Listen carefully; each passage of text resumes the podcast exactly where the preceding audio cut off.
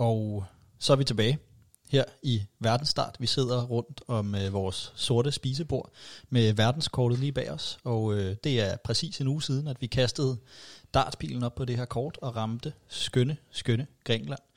Og øh, så har vi simpelthen brugt en, ti, en, øh, en uge på at, at blive kloge på Grækenland. Og inden vi øh, brillerer, som vi jo plejer at gøre, så vil jeg sende den lidt over til dig, Jonathan, fordi jeg ved, du har et specielt forhold til Grækenland. Du har blandt andet en tatovering på din højre eller venstre arm. Det må jeg høre. Det må være højre. Ja. Kan, du ikke, øh, kan du ikke forklare lidt om det? Jo, det kan du tro. Det er en tatovering af et rådyr, øh, som er symbolet, øh, eller Rodos øen, en græsk ø, øh, symbol, mm. som øh, står i Mandraki-havnen ved Rodos by, hvor øh, kolossen stod for, hvad er det efterhånden, 1000 år siden eller sådan noget. 2000 år siden. Og hvad, og hvad var det, den var? Det var, det var jo en del statue. af verdens vidunder. Ja. De gamle af dem. De gamle syv ja. vidunder. Kæmpe, jeg ved ikke, 30 meter høj øh, statue af metal, der er blevet ødelagt i de årskud. Øh, men, og den har jeg, fordi dels synes jeg, den er flot, mm-hmm. øh, og så har jeg været på Rodos øh, en hel masse med min familie. Har været der en 12, 13, 14 gange og har gode minder derfra. Det er så også til gengæld næsten det eneste sted, jeg har været i Grækenland. Okay. så en af de dejlige, skønne øh, græske øer, som vi alle sammen kender. Hvad med øh, jer to? Har I øh, græske erfaringer? Intet overhovedet, Nej. faktisk. Nej. Nej, jeg har heller ikke øh, været der, desværre, Nej. i et levende liv. Øhm, ja, vi kommer til at skulle snakke både om musik og mad og alt muligt forskelligt, og jeg tror, at de fleste øh, sådan, i øh, Europa i hvert fald har et forhold til Grækenland, og man, man ved lidt, hvad det er for en størrelse, øh, i hvert fald også madmæssigt. Øhm, mm. Og ja, den her kæmpe historie øh, og ja, kulturbetydning for hele den vestlige verden, kan man sige og den måde, øh, vi tænker os selv på, som er ret vildt jo. Fuldstændig. Og ja. det kommer vi øh, ind på senere. Øhm, jeg selv har en del erfaring fra Grækenland, og specielt også ligesom dig, Jonathan, med øerne. Øhm, jeg har boet på den øh, græske ø Lesbos i øh, et par måneder, og der på øh, toppen af den her græske ø, der er en borg, Molivosborgen. Øhm, og fra den her borg, der har man udsigt over hele øen. Og øh, op fra den her borg, der var sådan en memorial-plade, øh, hvor der stod et citat. Der stod Elef Tharia i Thanadoth. Det lyder ikke så græsk. Nej, men det, ja, det er nok, fordi jeg udtaler det forkert. Det er græsk i hvert fald. og øh, det betyder frihed eller død. Og øh, citatet på græsk, det har ni stavelser. Og øh, det siges, at de her ni stavelser, de øh, har gjort, at der nu er ni streger i det, øh, i det græske flag. Der er ni blå streger. Det er simpelthen oh, tilbage til det her citat. Øhm, citatet det stammer fra den græske uafhængighedskrig i starten af 1800-tallet. Og jeg synes, at øh, budskabet er meget kraftigt, det her med, at man vil dø for, for friheden. Øh, men jeg synes også bare, at ordlyden er rigtig smuk. Det lyder, det lyder flot, synes jeg. Øh, ikke lige når jeg udtaler det, men når en græker udtaler det på den rette måde i hvert fald.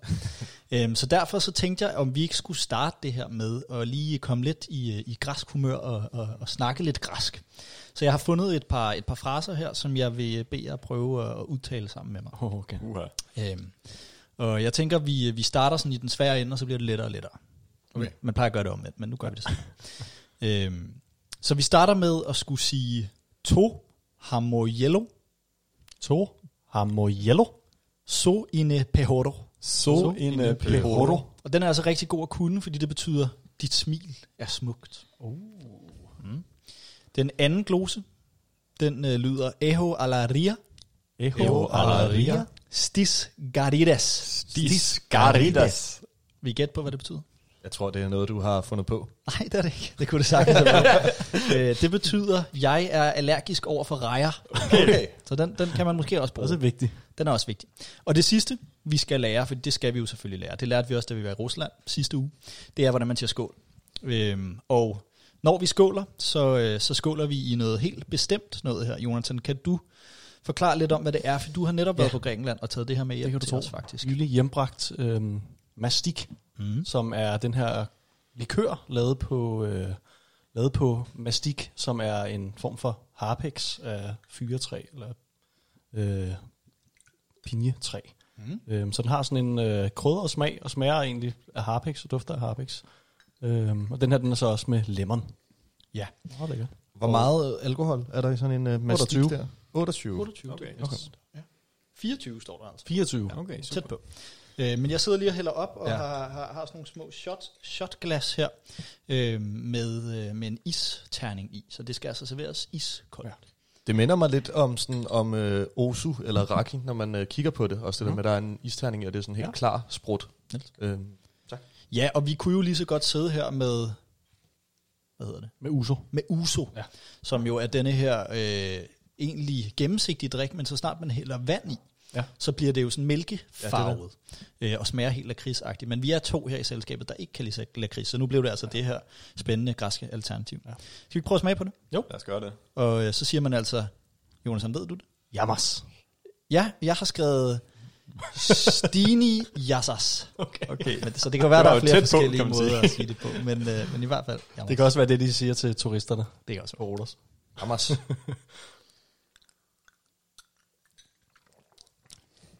Okay. Det er ikke så dårligt. Man kan virkelig smage sådan det, smage det træ.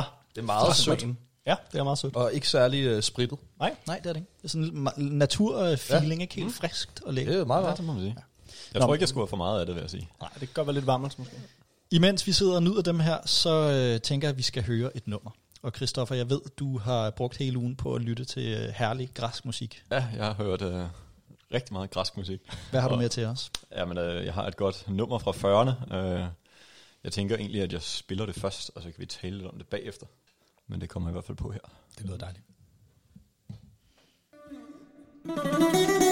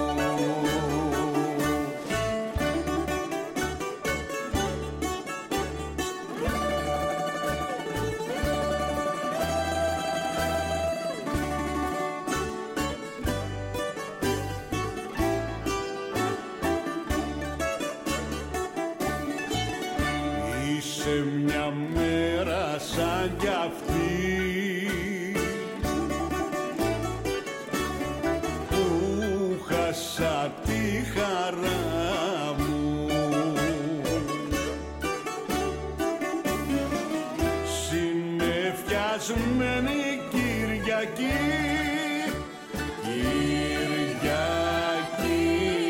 Ματωνιστή, ματωνιστή καρδιά μου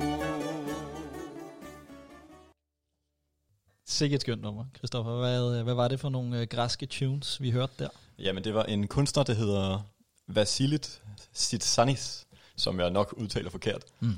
Og det var nummeret øh, Sines Fi Armeni Kiriaki. Wow, Ja. ja. du kan udtale det. Altså. Lang tid. Jamen, jeg synes også, det er både et meget langt navn på titel og på sang. Mm. Så det er ligesom. Men øh, det er et nummer, der er, det er skrevet i 1943 under aksemagternes øh, okkupation af Grækenland. Dengang de simpelthen var besat af nazister og fascisterne. Så er lidt sådan en oprørssang og handler om tristheden og at glæden er blevet taget ud af landet. Øh, fordi det var en periode, hvor at, øh, mange af pladeselskaberne også var blevet lukket i Grækenland. Hvilket gjorde, at der i en lang periode ikke blev optaget musik. Og det var også en af grundene til, at det først var i 1948, at nummeret rigtig blev optaget. Aha. Men blev altså skrevet under den her krigsperiode. Det er en genre, der hedder repetico. Mm. Øhm, Det lød jo lidt Jeg, jeg tænkte på Sorba, og det ved jeg ikke, om vi kommer til at lytte til senere. Øh, Jeg ved heller ikke, om, om øh, vi snakkede lidt om det tidligere. Det, det virkede lidt som om, at jeg faktisk har misforstået, hvad Sorba er. Det tror vi alle sammen har. Ja, Det tror jeg også, I alle sammen. ja, fair. Men, øh, men ja, det er en genre, der hedder Rebetiko, som er en af de lidt store genrer i... Og så kan jeg komme, komme tilbage til Sorba lidt senere måske, men mm. som er en af de større genrer i græsk folkemusik, som startede i 20'erne, øh, ved, der var konflikt mellem Grækenland og Tyrkiet. Og der var så en masse grækere, der flyttede ud af nogle tyrkiske områder, blandt andet et område, en by, der hed Smyrna, hvor der havde været et stort slag. Og de her etniske grækere flygtede så tilbage til Grækenland og bosatte sig meget fattigt i, øh, ja, i ghettoer, man skal kalde det. Øh, I hvert fald i de fattige kvarterer, og der begyndte det her rebetiko-musik så at opstå. Okay. Øh, lidt som sådan en, en bluesagtig scene, eller hvad man skal sige. Det var lidt Music of the Outcasts, så er en, uh, mm. en beskrivelse, der, der omtalte som. Uh, jamen, det startede i 20'erne, og ham her, Vasilis, han var en af de uh, en af forgangsmændene for den her type musik, mm. uh, som var simpelthen med til at... Han var i hvert fald en af de store til at starte det. Så tænkte jeg, så skulle vi lige høre lidt med ham. Det er en god idé, synes jeg. Dejligt. Jonathan, øh, jeg ved, at øh, du har fundet nogle spændende historiske nedslag, og jeg siger netop nedslag, fordi den græske historie er uendelig. Ja. Øh, så kan du ikke øh, tage os med på en lille rejse? Jo, det kan du tro. Og hvis I tror, I skal høre lidt om nyere græsk historie, så kan I godt tro om igen. Mm-hmm. Og med nyere mener jeg altså de sidste 2.000 år. Okay. Yes. Øhm, for græsk historie er meget lang, og jeg tror, de første menneske, øh, fund af sådan rester efter mennesker er altså flere hundrede tusind år siden. Mm. Men jeg har fokuseret lidt på oldtidens Grækenland. Øhm, og når jeg siger det, tænker I måske oldtidskundskab. Det kan jeg huske fra øh, faget i gymnasiet, eller forkortet old. Mm. Det var måske ikke det helt spændende, det var noget med nogle søjler og sådan lidt. Ja. Øh, men det er sgu meget spændende alligevel. Øhm, det er sådan en periode, der startede for omkring ja, små 3.000 år siden. Øh, afhængig af, hvilke kilder man, øh, man læser, så var det indtil ja, omkring øh, vores tidsregning regning, regning startede. Mm. Vores tidsregning startede. Ja. Øh, så omkring 1000 år. Og Grækenland var jo dengang, som vi måske ved, delt op i en masse bystater. Øhm, faktisk over 1000 bystater afhængig af perioden. Øh, nogle af de store Sparta, Argos, øh, senere hen også Athen, som I hvert fald kender. Og de bliver sådan styret uafhængigt af hinanden, øh, og lå samtidig i krig, og samtidig var de alliancer, når, de, når Grækenland for eksempel var i krig med perseriet. Mm. Og noget af det, der interesserer mig mest ved oldtidens Grækenland, det er den græske mytologi. Og nu har jeg nørdet øh, det her gamle PC-spil fra 2002 rigtig meget.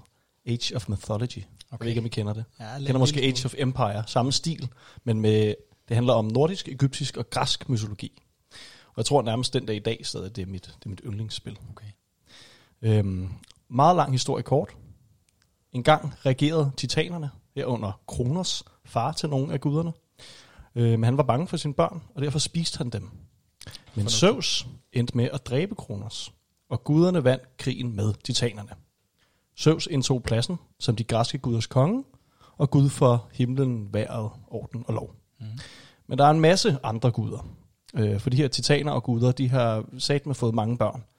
Og det har været lidt svært at finde ud af, hvad der egentlig tæller som en gud. Der er en masse monstre og skøre væsener og halvguder. Øh, jeg fandt over tallet 384. Okay. Øhm, Okay. der er i hvert fald mange. Svært at holde styr på. Og de mest kendte er jo nok de 14 olympiske guder.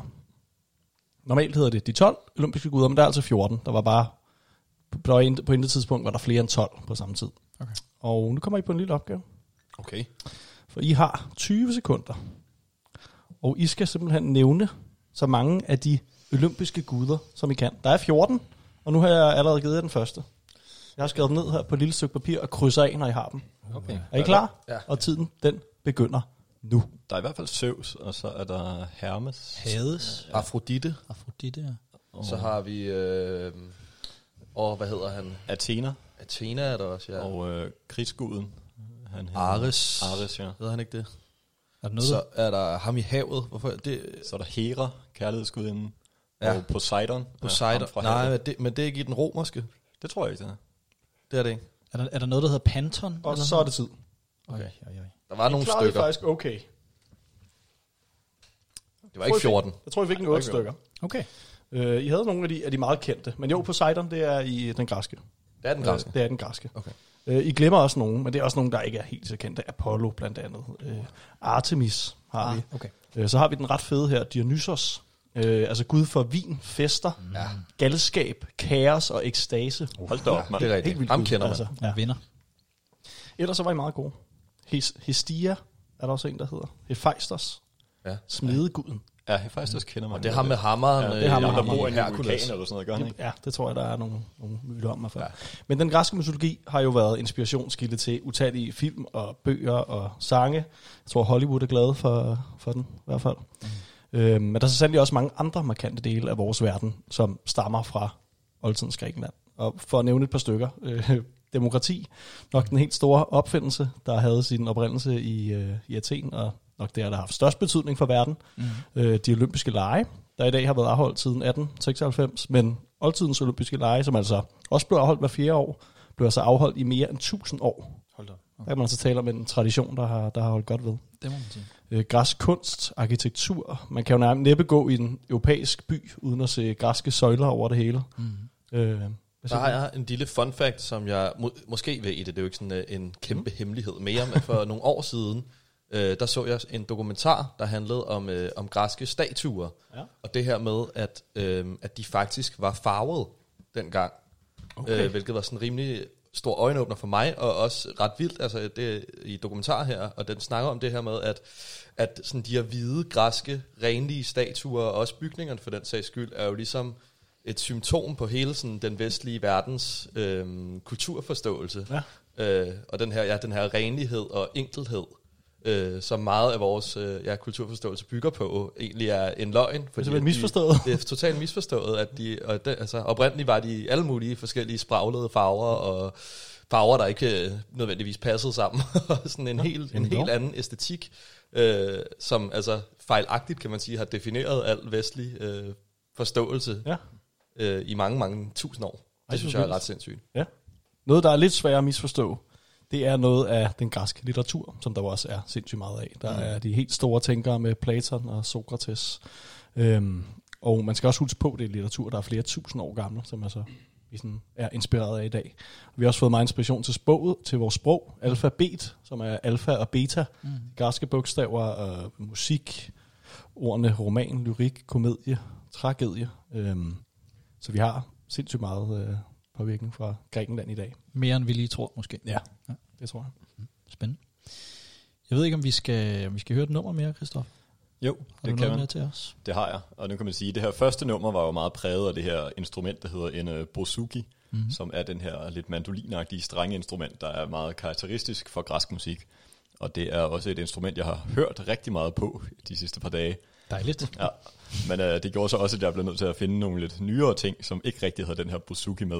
Uh, og så gik jeg simpelthen meget simpelt ind og så, hvad der lå nummer et på Grækenlands Spotify-liste, og det har okay. de Okay. gjort den sidste uge. Og det er simpelthen samme sang, så uh, den kommer her. Aha.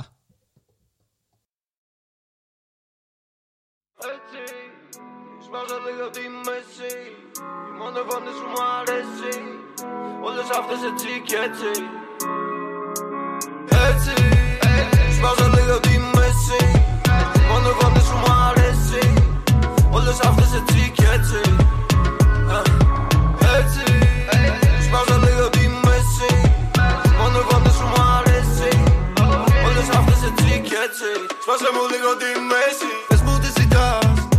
Ξέρω μ' αγαπάς και στις φίλες σου μιλάς για μας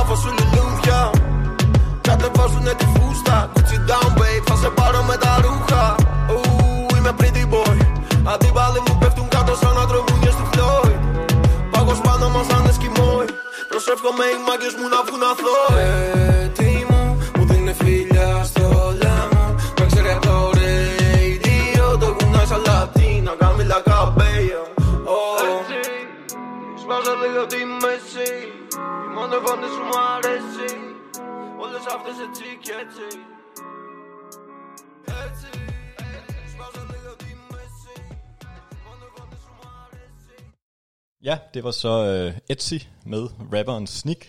Jeg fik meget en øh, græsk gilly-vibe. Det var det første, jeg tænkte. Ja. Det var også det fuldstændig det første, jeg tænkte. 100% græsk gilly, eller græsk branko, eller hvad man skal sige. Det, altså, det er jo meget den samme rap-genre, vi har i Danmark, ja. og egentlig også de fleste andre steder efterhånden, jo den her hårde autotune-rap. Og når man ser musikvideoen, som har været lidt svær, fordi at jeg tror, Grækenland måske lider lidt af det samme på YouTube, som det danske kunstnere gør for tiden.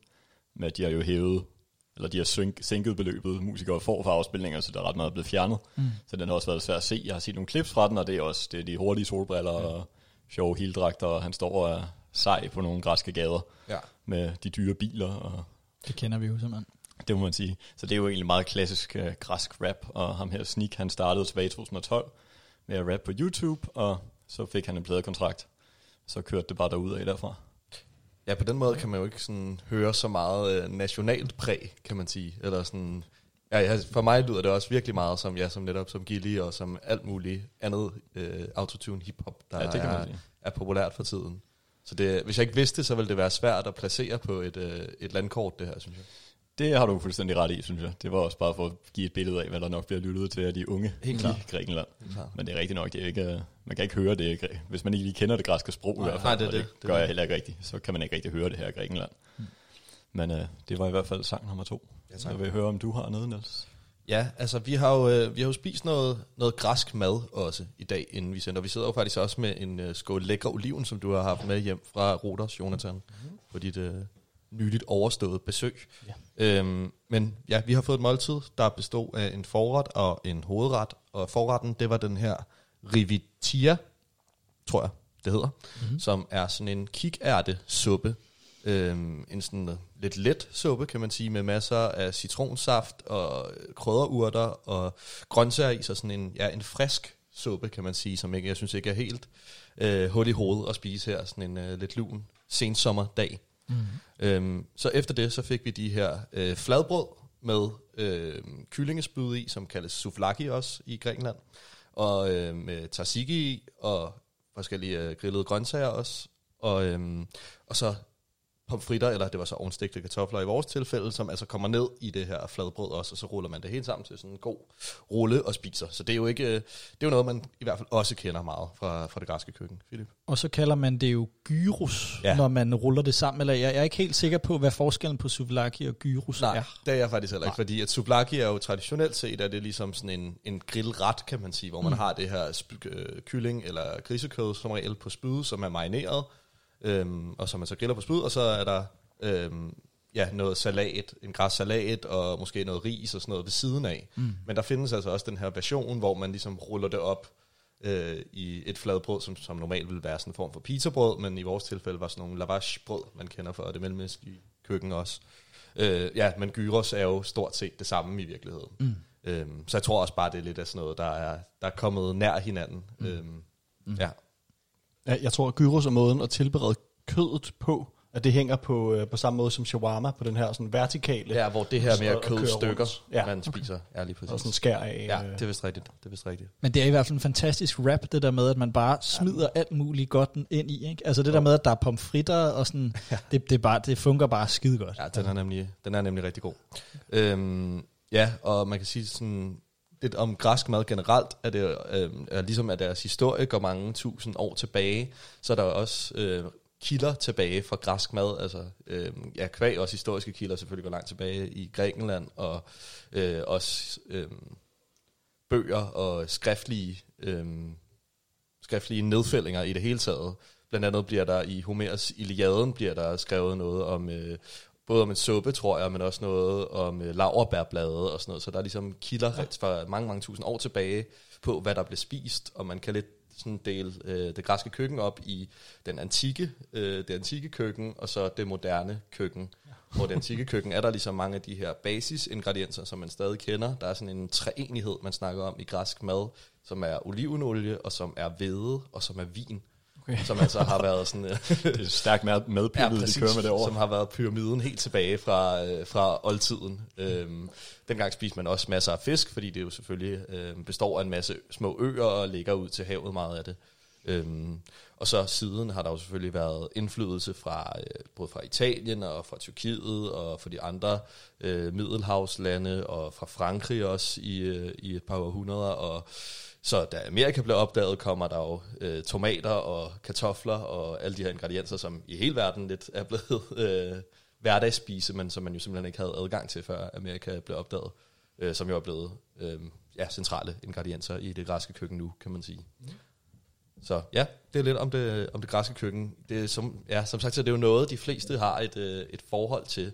Og øh, jeg tror stadig måske, at, øh, at I har et lidt andet billede af det, end jeg har, fordi jeg kender det jo primært fra, fra øh, sådan danske, græske restauranter, og jeg har sådan meget... Øh, det, det kan ofte have sådan lidt lav status, tænker jeg, eller sådan, det er sådan noget, hvor man tager på sådan en græsk buffet, og så er der øh, 40 sølvfade med frikadeller og hot wings og øh, lidt tzatziki, og Ja. ja. sådan, lidt ligesom en kinesisk buffet kan have det, Ja. har det sådan lidt et blakket ry, tænker jeg ofte i dansk kontekst. Men hvad er jeres øh, forhold til, til det græske køkken? Jamen, altså, når jeg har været på de græske øer, hvilket jeg har været nogle gange, så har det været det mest fortryllende køkken. Ja. Altså helt fantastisk med, med alle mulige forskellige øh, typer øh, af mad. Både, både sådan en der wrap, som vi har fået mm. i dag, men også sådan et tapasbord, et messebord, øh, Ja. som man også kender fra tyrkisk. Ja, præcis. hvor man får øh, altså calamari, blæksprutte, og man får øh, små, lækre øh, peberfrugt, tomat, øh, mos, øh, og døber brødet i, og godt med olivenolie, og lækker øh, fetaost, der er grillet, og sådan, altså fortryllende, ja. altså simpelthen så lækkert. Også, også meget fed mad. Jeg Mm. kunne mærke, da jeg kom hjem fra ferie, at, Mm. at jeg havde, havde virkelig spist meget mere fed mad, end jeg, end jeg plejer. For der er også meget, øh, ikke nødvendigvis rødt kød, men også bare meget fisk og ost og tzatziki. Øh, mange sådan mejeriprodukter, hvor der alligevel er noget fedt i. Og så bare rigtig meget i olivenolie Rigtig i meget olivenolie. en ting, jeg ofte tænker på med den græske køkken, er, at det er sådan... Øhm, altså man kan sige, at det har selvfølgelig den her middelhavs øh, karakter, som du også siger, med fla- frisk øh, blæksprutte og den her tapas måde at spise på og sådan noget. Øh, men det har, virkelig, det har virkelig sådan en øh, særpræget profil i forhold til krydderier, synes jeg. Det er sådan det der oregano, timian, øh, laurbærblad, dild meget mm. også. Altså det har virkelig sådan en stærk krydret smag, synes jeg, i Ja. forhold til øh, spansk eller italiensk mad. Er lidt mere sådan simpelt i, mm. i deres ingredienser, og lidt mere sådan øh, minimalistisk ofte. Og det græske er der bare fuld knald på de her urter og, øh, og tørrede krydderier og sådan noget. Det kan jeg rigtig godt lide. Ja. Det var en herlig middag. Tusind tak for mad. Selv tak.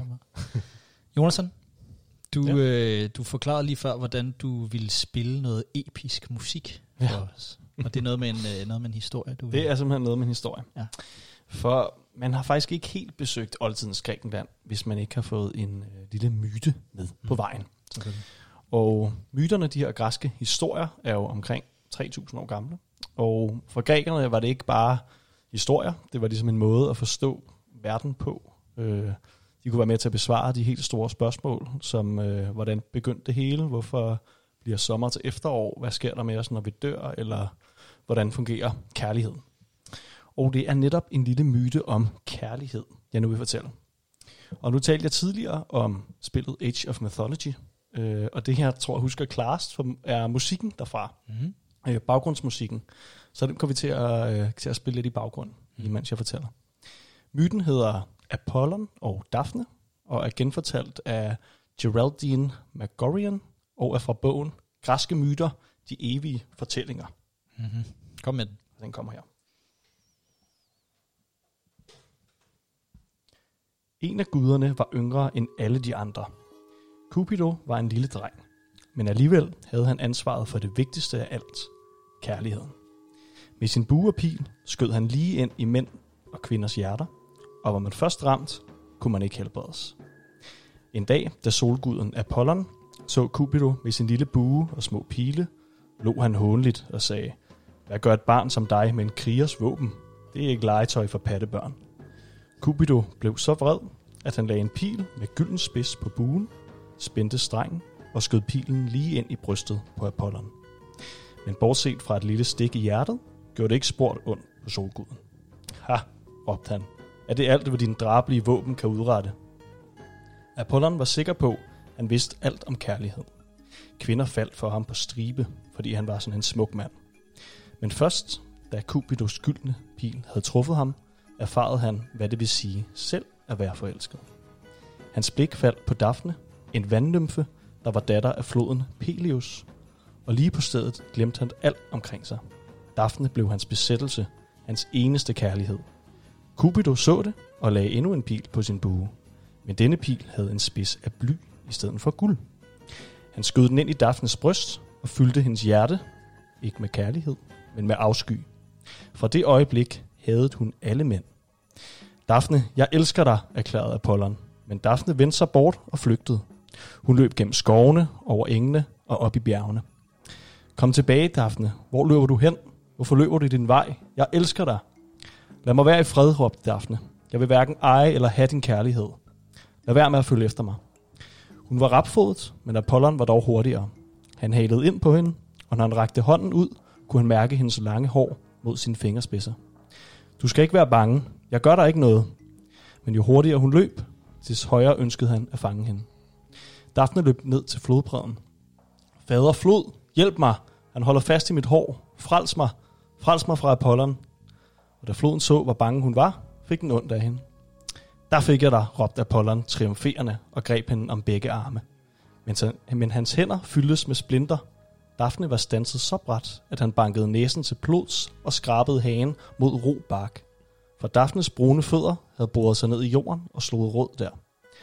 Og hendes arme blev til grene og hendes tårer til faldende løv.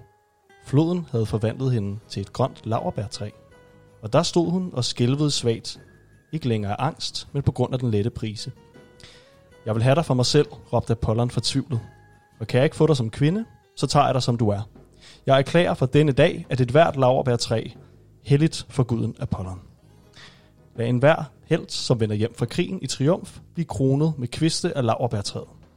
Ti Apollons første sande kærlighed var et grønt laverbærtræ. Derpå børstede han bladene ud af sit hår og så sig om efter en mere venligsiddende kvinde, en der ville smile til ham, i stedet for at løbe sin vej. Så det er altså også en lille forklaring på, øh, hvor de her laverbærblade kommer fra, så man har jeg i hvert fald et klart billede af, af også øh, Cæsar blandt andet herpå. Ja. Det er rigtigt. De der, der ligesom er foran skridtet for at skjule. Nej, jeg tror, jeg tror På det er hovedet? dem, det er en krone, den idiot. Det er en krone af laurbær, laurbærblade. Men jeg bliver da i tvivl, er det, er det lavbær, han er på der? Jeg troede, det var sådan en rosenkrans eller noget. Nej, det, tror det, jeg, det er Jesus. vist Jesus, tror jeg. Nå, Hva, men okay, men hvad er det så, de har fra skridtet? Det er da også en form for blad. Ja, det, det, det, er et andet blad. det, det siger his- denne, his- denne Det melder historien ikke noget om. ikke noget om. Men det, det, er jo, det er jo også større blade. Altså, Ja, det var et, det er jo et relativt stort blad. Ja, det var, det var en flot... Uh, tusind tak for den fortælling. Den var, den var rørende. Så tak. Cool. Skal jeg tage en, øh, en sang? Jeg tænker simpelthen, at vi skal, vi skal bruge et nummer mere og sunde os på oven Ja. på sådan en. Det tror jeg, du har ret i. Jamen, så synes jeg, vi skal køre noget, øh, vi skal have noget græsk rock, simpelthen. Og det kommer lige her.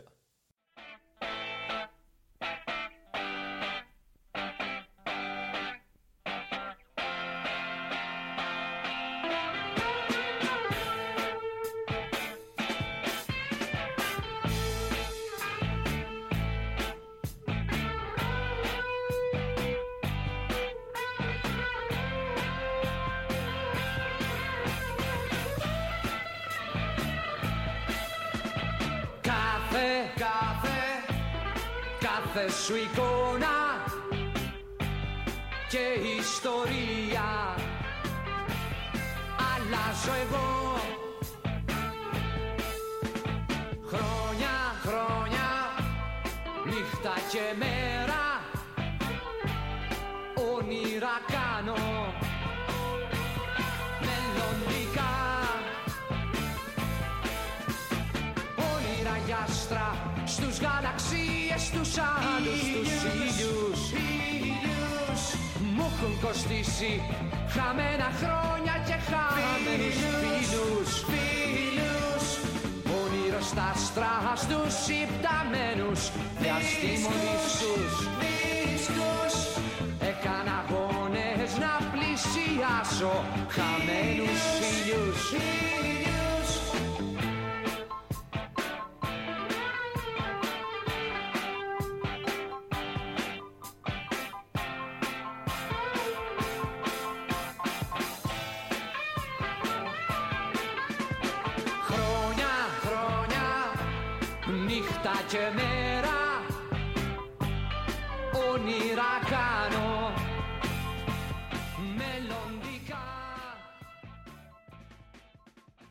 Ja, og det var så Kostas Turnas, som kunstneren hedder, med nummeret Astronater, som jeg sikkert heller ikke udtaler rigtigt, men burde betyde noget i retning af astronauter på græsk. Mm. Og det var en sang fra 1995, men han har været aktiv i en del år.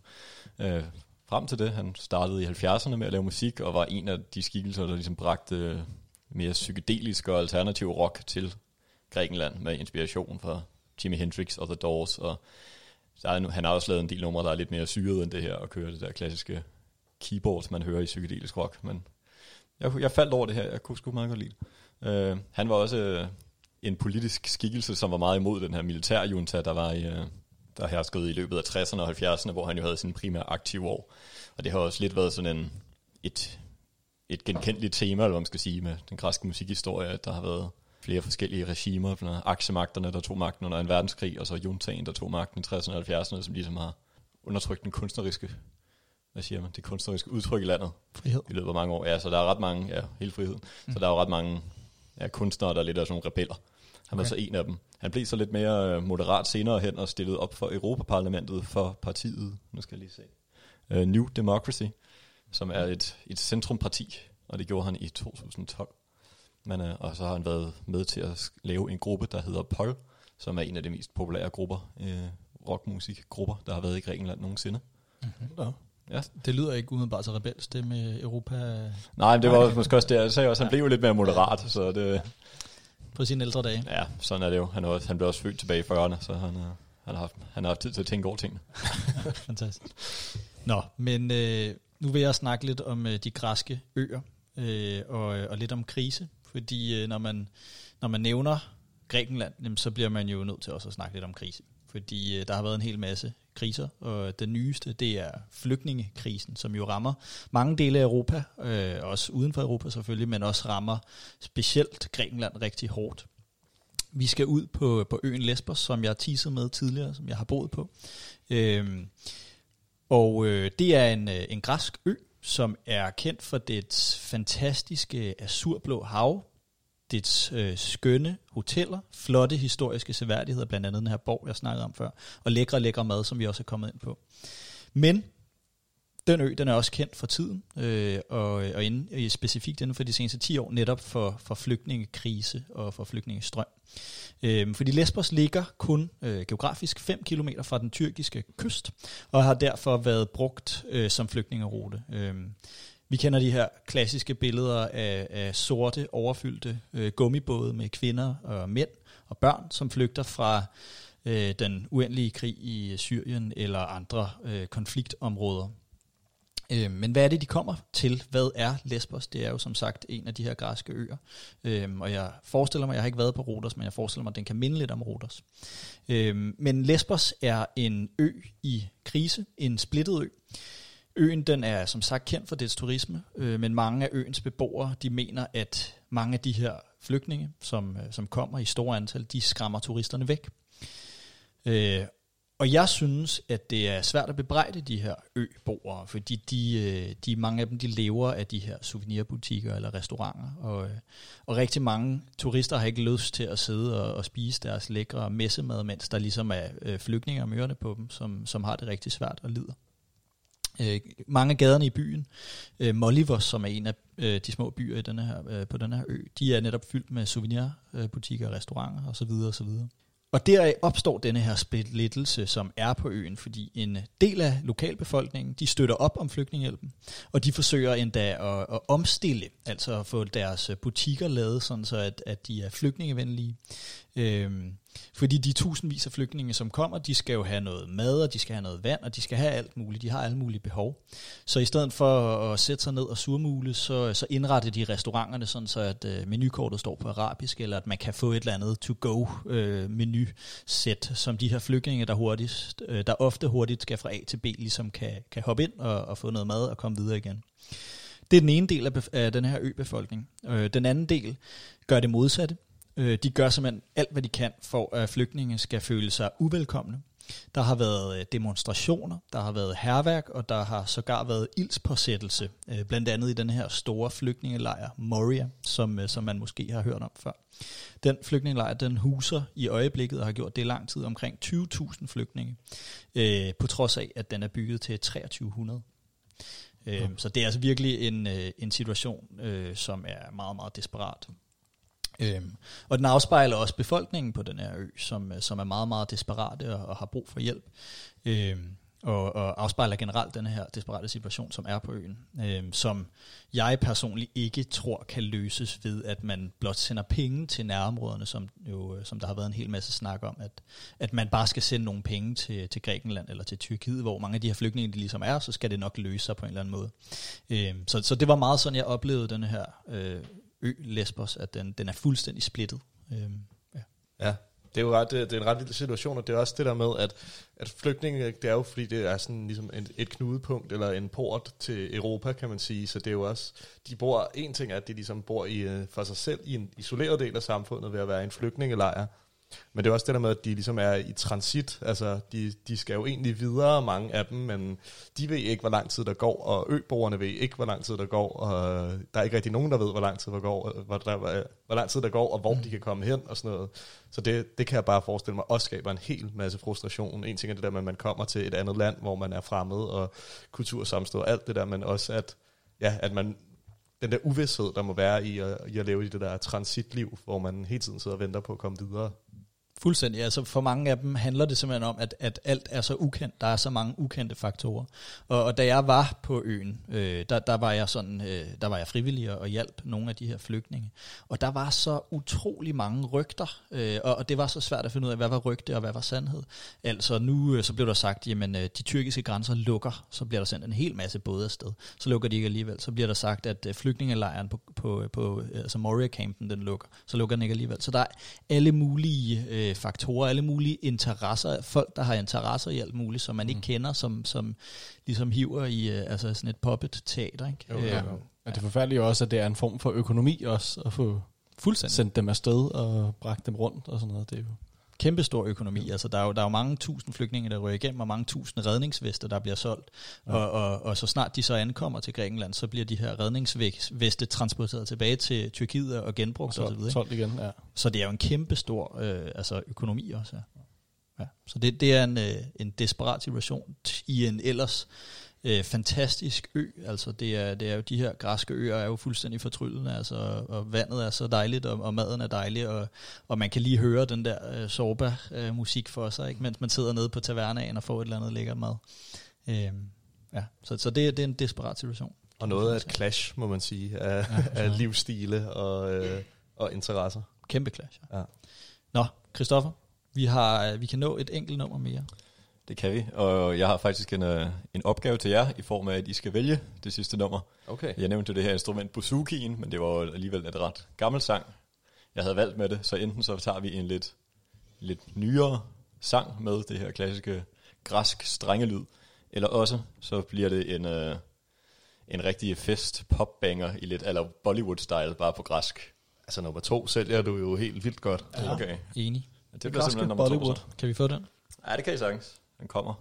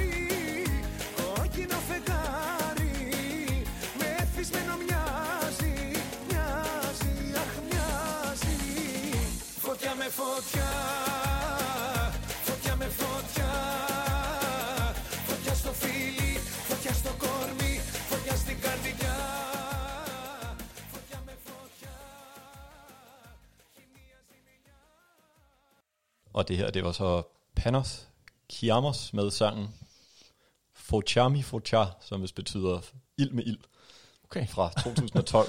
og øh, ham her, Panos, han er det, man kalder en laiko-pop-sanger.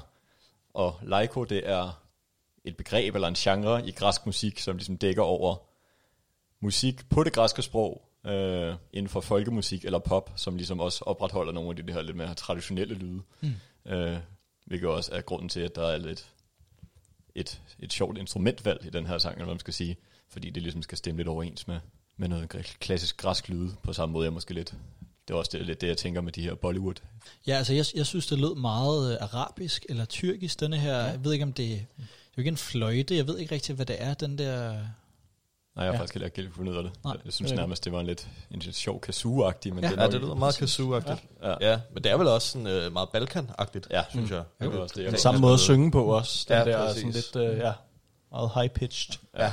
Men det her, det var så også noget meget moderne laiko-musik, fordi det er en genre, der går langt tilbage, og også, når man går langt tilbage i, i laiko-musikken, man skal sige, så er det det her med, med bouzouki'en, og der bliver spillet på, så når man kommer længere frem, så bliver det mere og mere pop-agtigt. Det kan måske sammenligne lidt med sådan en græsk version af R&B eller sådan noget. Det starter mm. med det her rhythm and blues, og guitar og instrumenter, og så går det over og bliver, bliver en utrolig poppet genre til sidst. Det er, sådan, det er Ja, lidt det, jeg mere, sammenligner og mere og mere sådan elektronisk produceret. Ja, præcis.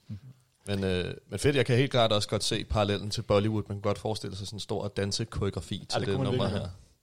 her. Øh, og apropos dansekoreografi, Christoffer, så har vi jo nævnt Sorba flere gange, som øh, vi andre tre lidt alle sammen har tænkt, er, eller det er det første, vi associerer med græsk musik, ja. tror jeg. altså det her, den her, som også er det her, hvor man står i sådan en stor øh, cirkel og danser, øh, og den her sådan intensiverende musik, der kører. Men det er jo slet ikke Sorba, eller vi har helt misforstået det begreb, er det noget med?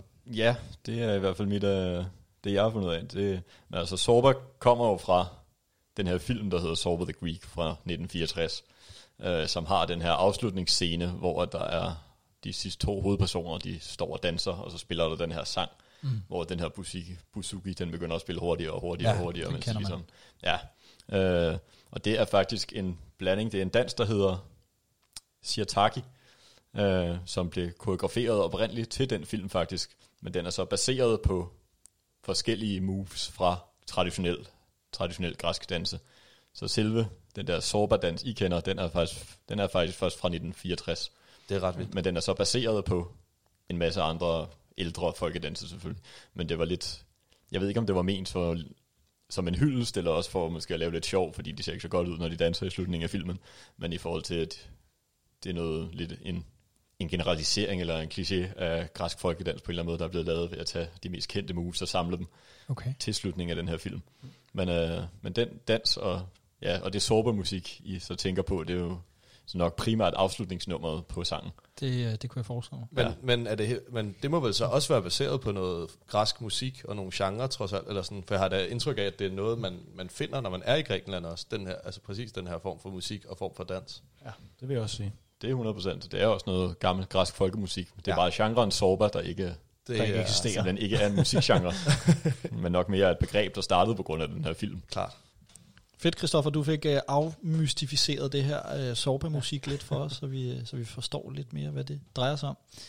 Nu er vi ved at nå til vejs ende med Grækenland. Hvilken uh, følelse sidder I tilbage med? En øh, mæt følelse, Mm. øh, både fysisk af maden, Ja. sådan meget bogstaveligt talt, men også øh, af de snakke, vi har haft. Okay. Måske, det ved jeg ikke. Nej. Nej mest bare maden. Ja. Men, men, øh, men der er jo virkelig meget at komme efter med Grækenland, og det er jo, i forhold til mange af de andre steder, så er det noget, hvor vi måske ikke har lært helt lige så meget, synes jeg. Eller det er jo det er mere noget, hvor man, vi er dykket ned i nogle ting, man lidt vidst i forvejen, og noget, man i hvert fald kender til, Ja. og har et eller andet forhold til. Øh, og som Jonathan sagde, så er det jo bare et, et land og en kultur, der har haft så sindssygt stor betydning for netop vores del af verden, og vores øh, sådan selvforståelse og kulturforståelse. Mm. Øh, ja, så der er sgu meget, der også bare er selvsagt, eller sådan, som ligger indlejret i os, tror jeg. Nu talte vi om kriser og om Grækenland i dag, som, hvor det ikke nødvendigvis går så godt i alle dele af af landet. Men hvis jeg har, havde det sådan øh, før, og det har jeg stadigvæk. Jeg tror, hvis jeg skulle have mit otium i udlandet et eller andet sted, så skulle det simpelthen være på en lille græsk ø. øh, skulle leve mine sidste dage. Ja. Sådan har jeg det stadig. Det lyder også dejligt. Ja, nu sagde du godt nok, at ikke, lær, ikke lærte så meget nyt, Niels, men øh, Du troede, at der var noget, der hed sovemusik. Det er rigtigt. fald, kan man sige. Det er rigtigt. Så meget nyt lærte du. Men Ja. ja. altså, ja, det er jo et, et dejligt land, som man måske også lidt havde et indtryk af i forvejen, og der er noget dejlig mad. Og ja, nogle sjove myter mm. og legender. og ja, en lidt trist nuværende situation på mange punkter, kan man sige. Men uh, Det er lidt vildt det der med, at det simpelthen var så øh, alt dominerende en stormagt engang i forhold til hvordan en, eller sådan den status og den øh, situation de har i, i, sådan, øh, i Europa og i verdensbilledet i dag. Ikke? Der ja, er det kan man sige. øh, De er lidt virkelig sket meget. Men sjovt, det, det, det havde stor indflydelse, men det var ikke fordi det fysisk var Nej, det et rigtigt. helt øh, kæmpe imperie, som det persiske rige eller romeriet var også der. Det er meget sjovt, det er ikke, det er ikke spredt sig mere. Mm. Øh, Nej, alligevel det er har rigtigt. stor betydning. Det er måske det der meget det der med, at det var så tidligt. Øh, altså, Ægypten var jo også tidlig, og der var jo også alt muligt Ja. i Kina og andre steder i verden og sådan noget. Men, ja, men det der med, at de var så udviklet så tidligt i historien, og har, ja, har også bare det der med, at der er så mange skriftlige kilder, og, ja, og arkitektur og sådan noget, der stadig går op til den tid i dag, er bare ret vildt, Ja. ikke? Det, det kan også være noget af det kommer af, at man ikke bruger alle sine kræfter på at blive så stort imperie som muligt. Jeg skulle, At man nemlig, så faktisk udvikler det, Ja, man har. Øh, jeg skulle lige til at sige, at, at det virker mere som sådan et tænkende rige, end et øh, krigsførende rige. Ikke? Altså. Jo, jo og man kunne, også, øh, man kunne også have snakket filosofi, mm, og, fuldstændig. og hvordan, det, hvordan det ligesom også er, er opstået meget, meget af det i Grækenland, og alle de tænkere, der var der, og så videre. Så det var også en helt, helt gren, vi ikke har berørt. Ja, men jeg tror også, det var i Athen, at, eller i hvert fald i det græske rige, at sådan de første tanker om demokrati ligesom kom. Præcis. Om der så var demokrati i praksis, det, det var der nok ikke, men altså, det var jo der, sådan, den klassiske form for demokrati øh, startede i Athen. Der Demos var- Kratos. Der var en, øh, ja, mm. der, var, der, der var lidt noget lignende i mange af de andre bystater, men det var ligesom der ideen om at sænke niveauet for, hvem der måtte bestemme, så der var flere i samfundet, der... Men det var jo stadig, det var jo stadig kun, altså det var, så var det et råd ikke, af, Jo. af mænd der, øh, over en vis alder, som ejede. Ja. Øh, Du skulle være fri, Ja, du skulle eje noget, du skulle have en vis alder. Og sådan, Der var en del regler. Ja. Vi har uden tvivl kun krasset i overfladen af Grækenland, man kunne bruge timevis på, og vi har heller ikke snakket om Athen særlig meget. Øh, en fantastisk, historisk, smuk by også. Øh, men, men det har været super spændende at, at lære mere om Grækenland og, og snakke lidt om det. kan vi som afrunding få at vide, hvad Demos Kratos betyder? Ja, Jonathan, ved du det? Nej. Det betyder folkestyre. Simpelthen Rigtigt. to græske ord.